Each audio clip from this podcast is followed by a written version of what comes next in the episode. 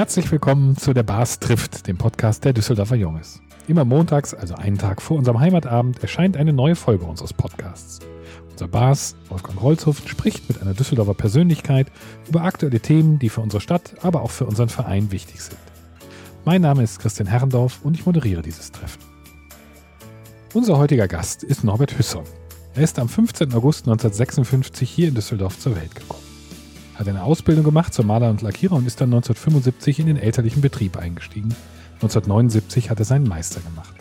Er hat sich schon früh in verschiedenen wirtschaftlichen und handwerklichen Organisationen engagiert. Unter anderem war er Bundesvorsitzender der Handwerksunion. Und in dieser Funktion hat er maßgeblich dafür gesorgt, dass es heute das sogenannte Meister-BAföG gibt. Im Ehrenamt engagiert er sich außerdem noch für das Kinder- und Jugendhospiz Düsseldorf, also das Regenbogenland, und ist auch im Vorstand der Bundesstiftung Kinderhospiz. Lieber Wolfgang, ich fürchte, dass Corona auch die wichtige Arbeit im Regenbogenland massiv beeinflusst hat. Magst du darüber vielleicht als erstes mit unserem Gast sprechen? Lieber Christian, sehr gerne. Lieber Herr Hüsson, erstmal freuen wir uns, dass Sie bei uns sind heute Abend. Wie ist es dem Regenbogenland und seinen Patienten in den letzten anderthalb Jahren ergangen? Erfreulich gut. Also ich muss ein großes Kompliment an unsere haupt- und ehrenamtlichen Mitarbeiter machen. Wir sind eines der ganz wenigen Häuser vielleicht sogar das einzige, das also die ganze Zeit über geöffnet hatte und durch alle Irrungen und Wirrungen gut durchgekommen ist. Was waren besondere Herausforderungen in dieser Zeit?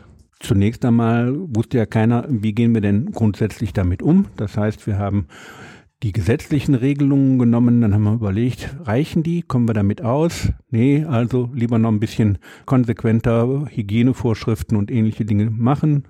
Das haben wir dann auch gemacht. Wie hat sich die Pandemie auf die Spendenbereitschaft ausgewirkt? Wie hat die Corona die Möglichkeiten für das Regenbogenland zu werben beeinträchtigt? Also wir werben sowieso nicht allzu intensiv, weil Kompliment an die Düsseldorfer und Kompliment an alle, die uns unterstützen. Wir können eigentlich kaum an eine Tür klopfen, weil die ist dann schon auf. Und beim Regenbogenland sind wir eigentlich sehr dankbar, dass wir ohne großartige Spendenaufrufaktionen, also Spendenmails zum Beispiel, machen wir bisher nicht. Und mit der Sammeldose gehen wir auch nicht durch die Gegend. Ich glaube, dass die meisten unserer Zuhörerinnen und Zuhörer zwar das Regenbogenland an sich kennen, den Namen schon mal gehört haben oder auch das, das Logo gesehen haben, aber nicht so genau wissen, was man da eigentlich macht. Könnten Sie das uns netterweise mal beschreiben, also wie das normalerweise vor Corona und hoffentlich dann auch bald wieder ausgesehen hat? Es hat auch während Corona die ganze Zeit so ausgesehen. Also die primäre Aufgabe von uns ist, Kindern und Jugendlichen, die lebenslimitiert auch eine Begrifflichkeit, die ich nicht unbedingt glücklich finde, erkrankt sind, zu betreuen. Und wir stellen immer wieder fest, dass häufig auch Eltern uns noch nicht kennen in ihrer Situation. Und wir hatten jetzt gerade wieder einen 17-Jährigen im Haus, der entsprechend schwer erkrankt ist. Und der war ganz froh und glücklich.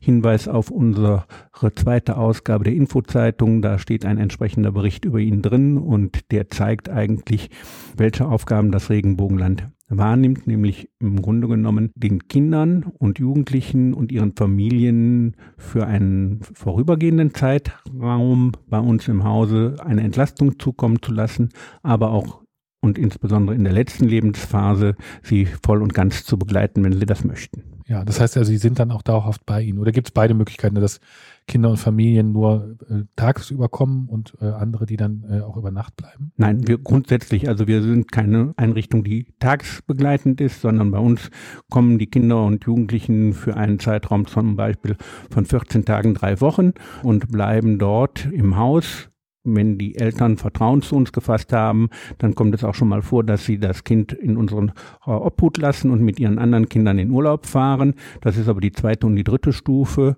Oder aber auch, wenn der Arzt diagnostiziert, das ist jetzt die letzte Lebensphase, dann sind wir die ganze Zeit da und da gibt es dann auch keine zeitliche Begrenzung. Wie viele Kinder und Jugendliche sind gleichzeitig bei Ihnen im Haus? Also wir können bis zu zehn Kinder aufnehmen. Wir haben auch immer noch die Möglichkeit für den Worst Case, dass dann ein Kind zusätzlich aufgenommen wird und sind eigentlich bisher immer ganz gut damit gefahren. Wir haben nur einmal die Situation gehabt, dass wir zwei Kinder gleichzeitig in der letzten Lebensphase betreuen mussten. Und ehrlich gesagt, das ist nicht vergnügungssteuerpflichtig.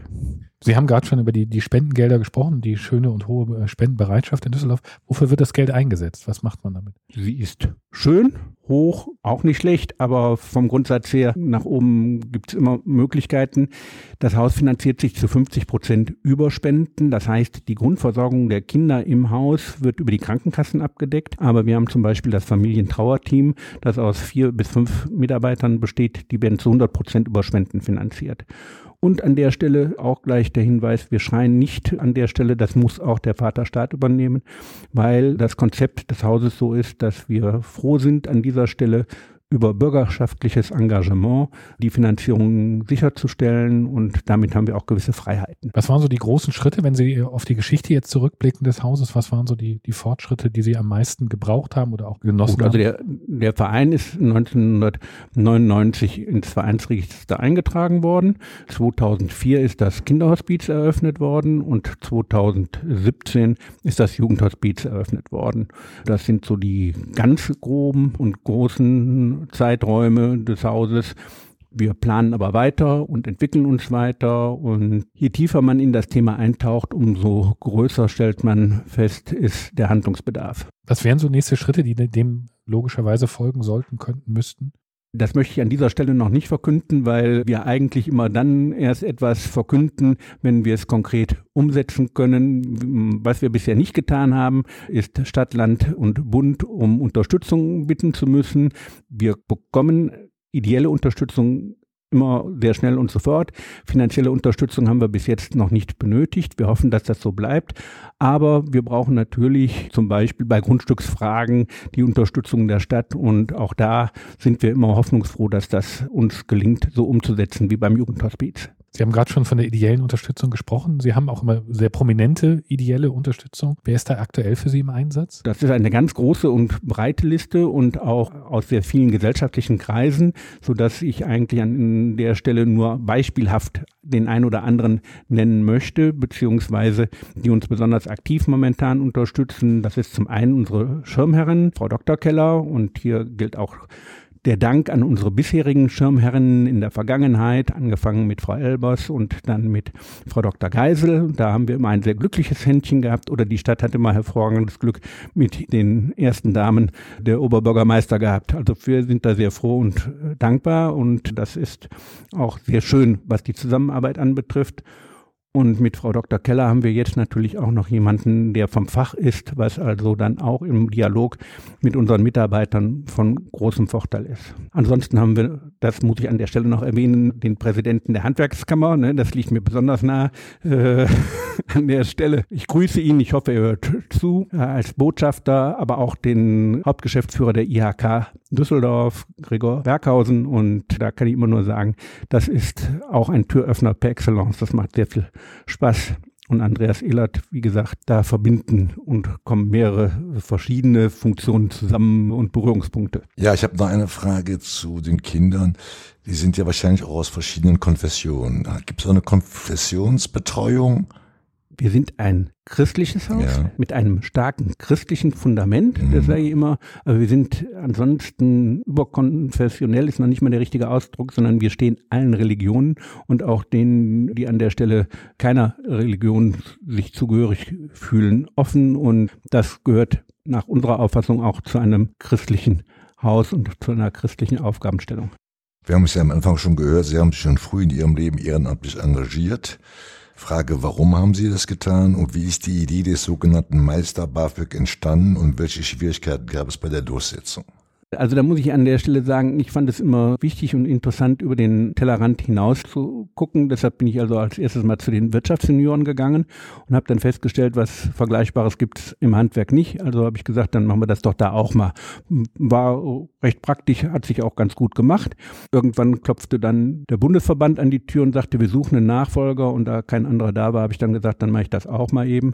War auch sehr eine schöne Zeit und dann gab es das Problem der Finanzierung der Meisterausbildung, weil die Meisterausbildung im Gegensatz zum BAföG immer haushaltsabhängig war. Und dann habe ich mir erlaubt, einfach mal zu hinterfragen, wenn es ein BAföG gibt, kann man das nicht auch für Meisterschüler einführen. Das hat in der Handwerksorganisation erstmal zum Aufschrei geführt, weil die gesagt haben, Erwachsenenbildung kann man nicht mit studentischer Bildung vergleichen. Und dann habe ich mir nur erlaubt nachzufragen, Bundesausbildungsförderungsgesetz. Da steht nichts von Studenten und von daher gesehen wäre es doch schön, wenn man eine weitere Säule eben auch für die Meister machen würde und das ist aufgenommen worden und unter anderem hat Herr Ministerpräsident AD Rüttgers damals als Wissenschaftsminister das entsprechend aufgegriffen und ist dann umgesetzt worden. Und da bin ich ein wenig stolz drauf, gebe ich auch zu. Sie engagieren sich auch im Förderverein der Kunstakademie. Wie kam es dazu? Also, Sie wissen, meine Ausbildung ist Maler und der ehemalige. Malen Sie persönlich auch Bilder? Ja, das, da gibt es so eine nette Story. Wir haben eine Ausstellung besucht von einem bekannten Maler, Richter. Es waren Mitarbeiter eines Architekturbüros dabei und meinten dann, das könnte auch ein echter Hüssern sein. Als ich fragte, warum, äh, hieß es, da unten ist eine Fehlstelle. Und das war der Moment, wo ich dann noch der Auffassung war, ich müsste gerade rücken, dass wir eigentlich sehr präzise arbeiten und der ehemalige Rektor der Kunstakademie, Professor Lüppert, erzählte mir, dass er also mit Arbeiten aus unserem Gewerk zwischendurch auch sein Studium finanziert hat. Also ganz so weit entfernt sind wir nicht. Und wenn Sie an Albrecht Dürer denken, der sozusagen der Stammvater des Maler- und Lackiererhandwerks ist, dann haben Sie natürlich an der Stelle die Begründung, wo die Schnittstelle ist. Wie malen Sie? Also malen Sie konkret, abstrakt? Also ich habe immer sehr präzise gearbeitet, das versucht, so ein kleines Hobby, was ich aber lange nicht mehr gemacht habe, äh, sind Vergoldertechniken. Und ja, was einem wirtschaftlich nicht gelingt, kann man ja vielleicht dann versuchen, künstlerisch mal darzustellen. Aber ich muss schon sagen, es kommt zu kurz momentan. Ich bin der frohen Hoffnung, dass wenn ich mal so in 25 Jahren in Rente gehe, dann äh, mich dem etwas stärker mitwenden kann. dann wären Sie, glaube ich, 90, wenn ich richtig gerechnet habe. äh, Sehe ich so alt aus? Nein, nein, nein Gottes Willen. Nur die biografischen Daten, die uns vorliegen. Sie haben sogar recht. Beim nächsten Thema muss ich eigentlich Sie und euch beide befragen, weil es äh, um eine Kooperation zwischen den Düsseldorfer Jungs und dem Regenbogenland geht. Sie, ihr vergebt gemeinsam den Preis fürs Kindeswohl. Wie ist das entstanden und welche Leistungen sollen damit bedacht werden? Dürfen wir das denn jetzt schon verraten? Wir dürfen das, wir dürfen das verraten, denn da die Verleihung ja am 7. Januar erfolgen soll und auch teilweise schon mit den entsprechenden Personen äh, abgestimmt wurde, dürfen wir es schon verraten. Und also die Idee preisweg ist von Herrn Hüssern der in seiner äh, schlauen Art irgendwann mich mal äh, beiseite gezogen hat. Ich weiß nicht, ob schon eine Flasche Wein getrunken worden ist, aber er hatte eine Idee und die Idee haben wir aufgegriffen und dann habe ich die Idee weitergetragen in den Vorstand, der dann auch einstimmig dafür war und so ist der Preis für Kindeswohl entstanden, aber der wahre Hintergrund, den kann jetzt äh, Herr Hüstern am besten nochmal erklären. Also vorweg äh, möchte ich eines feststellen, ich brauche für solche Ideen keinen Wein. Äh, das kommt bei mir sehr selten vor. Ansonsten muss ich sagen, das Thema Kindeswohl, was von der Begrifflichkeit etwas sperrig klingt, ist allerdings ein sehr hohes Gut, das in der Charta der Europäischen Vereinigung seinen Niederschlag findet, äh, dann muss man sagen, als Kinderhospiz haben wir leider schon zwei, dreimal mit, sind wir mit dem Schütteltrauma konfrontiert worden. Und das äh, ist etwas, was mich, man denkt immer, man kennt alles und ist mit allem schon konfrontiert, aber gibt eigentlich leider Gottes immer noch Steigerungen. Und dieses Thema hat mich dann doch sehr berührt. Und dabei habe ich dann bei den Recherchen festgestellt, dass insbesondere in Düsseldorf auch die Gerichtsmedizin sehr früh dieses Thema erforscht hat. Und das führte dann dazu, dass ich der Auffassung war, auch um das ins Bewusstsein stärker zu bringen, so ein Preis sehr schön wäre. Und dann muss ich sagen, die Berichterstattung in der Presse zum Thema Schütteltrauma, Gewalt in der Familie, da fand ich es eigentlich sehr schön, dass dann der Bas so offen war und gesagt hat, ja, okay, gerade wir als reiner Männerclub nehmen dieses Thema auf, greifen es auf, weil es auch eine Signalwirkung hat. Da bin ich auch sehr stolz auf meine Jungs. Ja, und wir haben dann auch äh, gedacht, äh, der Preis wird ja dotiert Und der Preis wird ja auch posthum verliehen an Professor Dr. Elisabeth Trube-Becker und stellvertretend wird ihn Professor Ritz Timme entgegennehmen. Wir haben eine tolle Laudatorin gemeinsam gefunden von der Heinrich-Heine-Universität. Die Rektorin wird die Laudatio halten. Wir möchten gerne diesen Preis alle zwei Jahre vergeben. Das äh, ist aber noch nicht 100 Prozent fix, sondern es muss noch alles äh, besprochen werden. Aber auf jeden Fall am 7. Januar, wenn ich es richtig im Kopf habe, ist die Preisverleihung im Haus der Universität. Und für uns als Düsseldorfer Junges ist es auch wichtig gewesen, hier auch immer ein Zeichen zu setzen für Kinder. Da, wir haben ja bisher viele Preise dotiert, aber noch nie einen Preis jetzt speziell für Kinder. Und das wollen wir damit mit dem Regenbogenland. Und was Besseres können wir uns an sich nicht vorstellen, als gemeinsam diesen Preis zu vergeben. Und das war eigentlich im Grunde genommen, dafür bin ich Herrn Hüsson auch sehr dankbar, dass er diese Idee und diese Anregung äh, gegeben gegeben hat. Darauf freuen wir uns sehr, Herr Husson. Ja, also ich kann mich da nur bedanken. Wie gesagt, ich finde das auch toll und ich glaube, dass das auch eine tolle Signalwirkung darüber hinaus haben könnte. Und ich muss an der Stelle sagen, Professor Ritz äh, Timme ist auch zufälligerweise Mitglied im Kuratorium der Stiftung Regenbogenland, weil wir eben an der Stelle diese Themen auch schon häufig erörtert haben. Es gibt ein tolles Projekt, das wird aber Frau Professor Ritz Timme an der Stelle dann auch mal erläutern. Trube Becker Haus der Heinrich-Heine-Universität. Da kann man sich auch stark noch engagieren. Vielleicht nochmal im, im Rückblick, was hat Frau Professor Trube Becker getan? Also, dass, dass sie jetzt äh, die erste Preisträgerin ist, was, Sie hat sich mit dem, gerade mit dem Thema und dem sozialen Umfeld von Kindern, die durch ein Schütteltrauma geschädigt und meistens dann auch verstorben sind, beschäftigt und hat festgestellt, das geht durch alle gesellschaftlichen Schichten. Da gibt es also nicht irgendeinen Bereich, wo man sagen kann, das ist der Bereich, wo das häufiger vorkommt, sondern es ist einfach ein gesellschaftliches Phänomen in dem Bereich und es ist auch eine Frage der Aufklärung. Man muss an der Stelle auch immer wieder sagen, dass das nicht immer bewusst herbeigeführt wird, dass es aber eine Frage der Aufklärung ist im Vorfeld bei gerade jungen Eltern, wie groß das Risiko ist, das passieren kann, wenn man da einen Moment nicht aufpasst. Herr Hüsson, Sie haben vor kurzem den Landesverdienstorden von Nordrhein-Westfalen bekommen. Was bedeuten Ihnen solche Ehrungen? Da wird ich aber jetzt etwas in Verlegenheit gebracht. Wenn ich Sie in Verlegenheit bringe, da freue ich mich da ein bisschen. Äh, ich freue mich über solche Auszeichnungen, muss ich sagen. In der Begründung hat auch Ministerpräsident Laschet, der schon zum zehnjährigen Jubiläum des Kinderhospizes aktiv war und die Laudatio dort gehalten hat, verschiedene Punkte aufgeführt, unter anderem und da freue ich mich besonders drüber auch. Und gerade das Thema Meister BAföG, was wir eben schon hatten, was ja noch einen weiteren Aspekt hat, äh, nämlich die Gleichwertigkeit von beruflicher und allgemeiner Bildung. Ein Thema, das mir auch sehr am Herzen liegt. Dann im Weiteren auch mein Engagement im Bereich der Kinderhospizarbeit, wobei ich an der Stelle sagen muss, da kann ich nur sagen, habe ich den Preis stellvertretend für alle haupt- und ehrenamtlichen Mitarbeiter entgegengenommen, denn das ist eine Teamleistung und ohne die und hier insbesondere auch meine Vorstände, sowohl in der Stiftung wie auch im Förderverein, möchte ich da ganz dringend und wichtig erwähnen. Gab es unter den vielen Auszeichnungen eine, die Ihnen ganz besonders viel bedeutet hat? Also jede einzelne Auszeichnung und insbesondere immer die, die ganz frisch sind, sind immer besonders schön. Und ansonsten arbeitet man dran und hat keine Probleme damit. Die Auszeichnungen haben für mich eigentlich nur einen motivierenden Charakter. Sie sind schön, wenn sie kommen, aber ansonsten sollte man zusehen, dass man seine Arbeit gemacht kriegt. Ja, jetzt kommen wir schon zu der berühmten Abschlussrunde vom Christian. Schnelle Fragen, schnelle Antworten. Genau, die funktioniert nach einem ganz, ganz einfachen Prinzip. Wir stellen Ihnen eine Frage mit zwei Antwortmöglichkeiten. Sie können sich eine von beiden aussuchen, beide nehmen oder eine neue Antwort geben. Da Sie gebürtiger Düsseldorfer sind, müssen wir natürlich auch ein paar Düsseldorfer Fragen einbauen. Die erste ist Fortuna oder DEG? Beides. Kirmes oder Karneval? Beides. Kö oder Rheinuferpromenade? Rheinuferpromenade. Jetzt wird es ein bisschen also schwieriger. Wir haben es ja vorhin gehört, Sie sind auch im Förderverein der Kunstakademie. Malerschule oder Fotoschule? Beides. Und zwar ganz wichtig, weil das eine kann man nicht vom anderen trennen.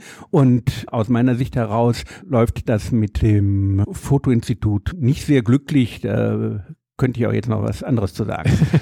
Bräuchten wir noch mal einen eigenen Podcast. Genau. Noch eine Frage an den Unternehmer. Was ist aus wirtschaftlicher Sicht für Sie wichtiger für Düsseldorf? Die Rückkehr zur Schuldenfreiheit oder eine zumindest temporäre Senkung der Gewerbesteuerhebesätze? Also dank Jochen Erwin haben wir ja relativ an den Hebesätzen seiner Zeit schon gearbeitet und äh, das hat bis jetzt noch keiner der Nachfolger gewagt, was dran zu drehen und das finde ich auch, sollten sich alle für die Zukunft aufschreiben, dass man es dabei belässt. Mittelfristig fände ich also es wünschenswert, dass man wieder zur Schuldenfreiheit zurückkommt, damit man das ins Bewusstsein zurückbekommt. Und wir leben momentan in einer Ausnahmesituation, aber immerhin sollte man auch an der Stelle mal im Hinterkopf haben, wie das gehandelt wird, wie viel Geld das kostet und dass man also da irgendwann mal auch äh, wieder zu einer, in Anführungsstrichen, Normalität zurück muss. Damit sind wir schon wieder am Ende unserer heutigen Folge angekommen. Ich danke ganz herzlich unserem Gast Norbert Hüsson, unserem Moderator Christian Harndorf, unserem Mann für die Technik Thorsten Runter, sowie dem Ideengeber Ludolf Schulte und Vizebass Sebastian Juli, dem Interpreten des Jungesliedes Mayo Velvo, Version Nummer 4. Alle Folgen unseres Podcasts und mehr Infos zu unserem Verein findet ihr auf www.düsseldorferjunges.de und auf unserer Facebook-Seite und jetzt wie an jedem Heimatabend Mats ab das Jungeslied. Nirgends ob die schöne Welt mich dat Leben so gefällt, als wo ich min Heimat fand, als ne Düsseldorfer Jung, als wo ich min Heimat fand als ne Düsseldorfer Jung. Hell strahlt goldne Sonne schien über unsere schöne Ring, wo ich froh mi sang, als ne Düsseldorfer Jung, wo ich froh mi Lädsche sang als ne Düsseldorfer Jung. Ach, dat Liedje war so nett, wat min Mam gesungen het, wenn ich ob ihr Schüss gesprung, als ne Düsseldorfer Jung, wenn ich ob ihr Schüss gesprung als ne Düsseldorfer Dies ist eine Produktion von podcaststudio.nrw.